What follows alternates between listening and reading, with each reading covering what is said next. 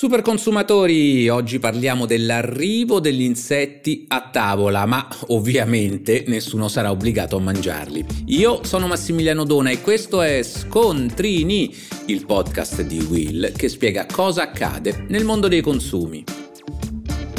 A fine anno sono stati pubblicati i decreti che autorizzano la vendita degli insetti che potremo quindi trovare sugli scaffali dei supermercati come normalissimi prodotti di largo consumo. Nulla di sconvolgente in fondo, ne avevo già parlato in un episodio di Scontrini di qualche mese fa. Adesso anche il nostro paese si adegua ai regolamenti comunitari pubblicati in materia di novel food, cioè di nuovi cibi. Di cosa parliamo? Beh, tenetevi forte larva gialla, locusta migratoria, grillo domestico e verme della farina minore. Insomma, gli ingredienti a base di insetti diventano realtà, ma come vi dicevo, nessuno è obbligato a mangiarli, anzi, ci siamo battuti come rappresentanti dei consumatori proprio per riaffermare, qualora ce ne fosse bisogno, il sacrosanto diritto all'informazione ed infatti si prevede che le confezioni contenenti prodotti a base di farine di insetti dovranno presentare presentare un'etichetta ben chiara recante le seguenti informazioni.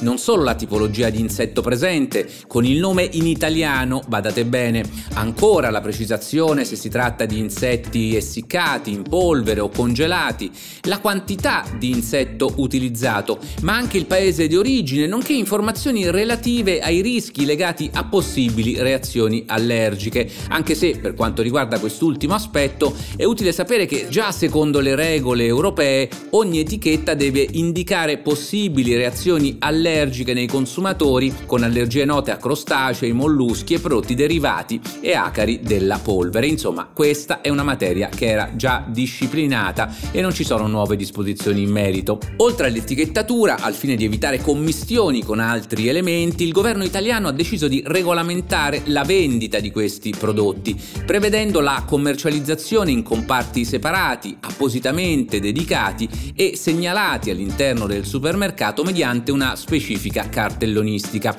Insomma, è impossibile che possa capitare di consumare insetti per sbaglio, anche solo per il semplice fatto che si tratta di ingredienti attualmente molto costosi, parecchio di più delle materie prime che potrebbero andare a sostituire. Insomma, è improbabile che qualcuno decida di impiegarle nella produzione di alimenti senza informare a gran voce i consumatori.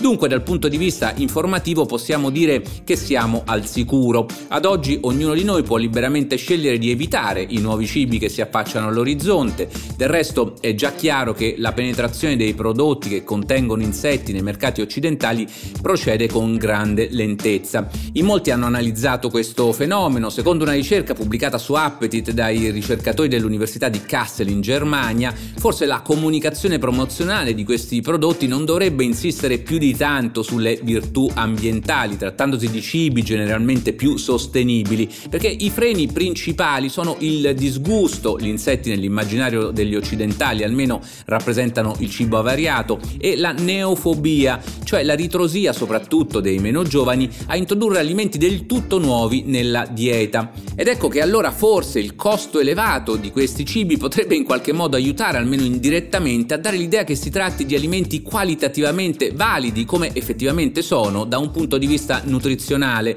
pensate che hanno mediamente il triplo di proteine della carne di manzo a parità di peso. Secondo altri una strada che potrebbe favorire una prima accettazione degli insetti da parte dei consumatori è associarli alle cucine etniche ormai già diffuse ovunque, anche se su tempi medio-lunghi in effetti in questo modo si potrebbe normalizzare la presenza di insetti nelle diete occidentali, consentendo così ai consumatori di familiarizzare con questi ingredienti assaggiando pietanze che li contengono nell'ambito di tradizioni culturali diverse dalle nostre, visto l'enorme successo che questa cucina etnica sta riscuotendo ovunque. Anche perché, e questo dobbiamo dirlo, prima o poi tutti noi dovremmo entrare nell'ottica di adattarci a cibi più sostenibili, forse non da subito e anch'io confesso ho una certa ritrosia, ma probabilmente si tratta di un mio problema, visto che nel mondo sono già 2 miliardi i consumatori che si cibano di insetti. E voi lo sapevate?